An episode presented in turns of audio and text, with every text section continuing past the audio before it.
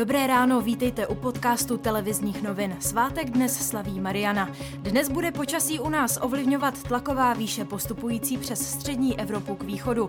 Bude skoro jasno až jasno, během odpoledne a večera až polojasno, zejména na severu. Ráno ojediněle mlhy. Přes den teploty vystoupají na 19 až 23 stupňů Celzia, vát bude slabý proměnlivý vítr. Počet nakažených koronavirem se už několik dní prudce zvyšuje. Jen za víkend přibylo přes tisíc nově nakažených. Podle aktuálních čísel včera přibylo dalších 563 nově potvrzených případů.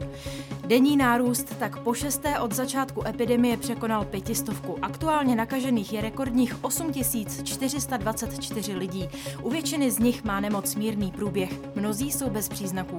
Na celém světě se už nakazilo 27 milionů lidí.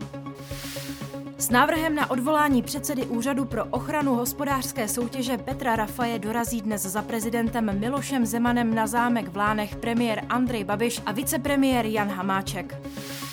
Míra nezaměstnanosti se u nás drží stále nízko. Jedná se o nejnižší číslo v celé Evropské unii. Mimo jiné za to také může dostatek volných míst před vypuknutím pandemie.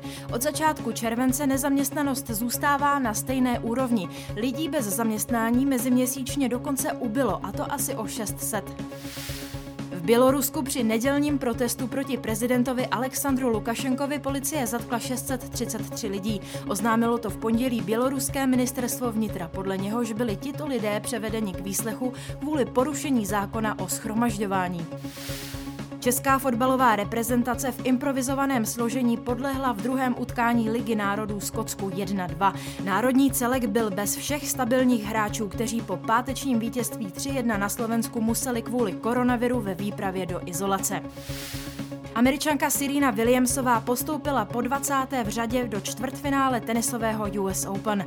Další podrobnosti k reportážím a aktuální zprávy najdete na webu TNCZ.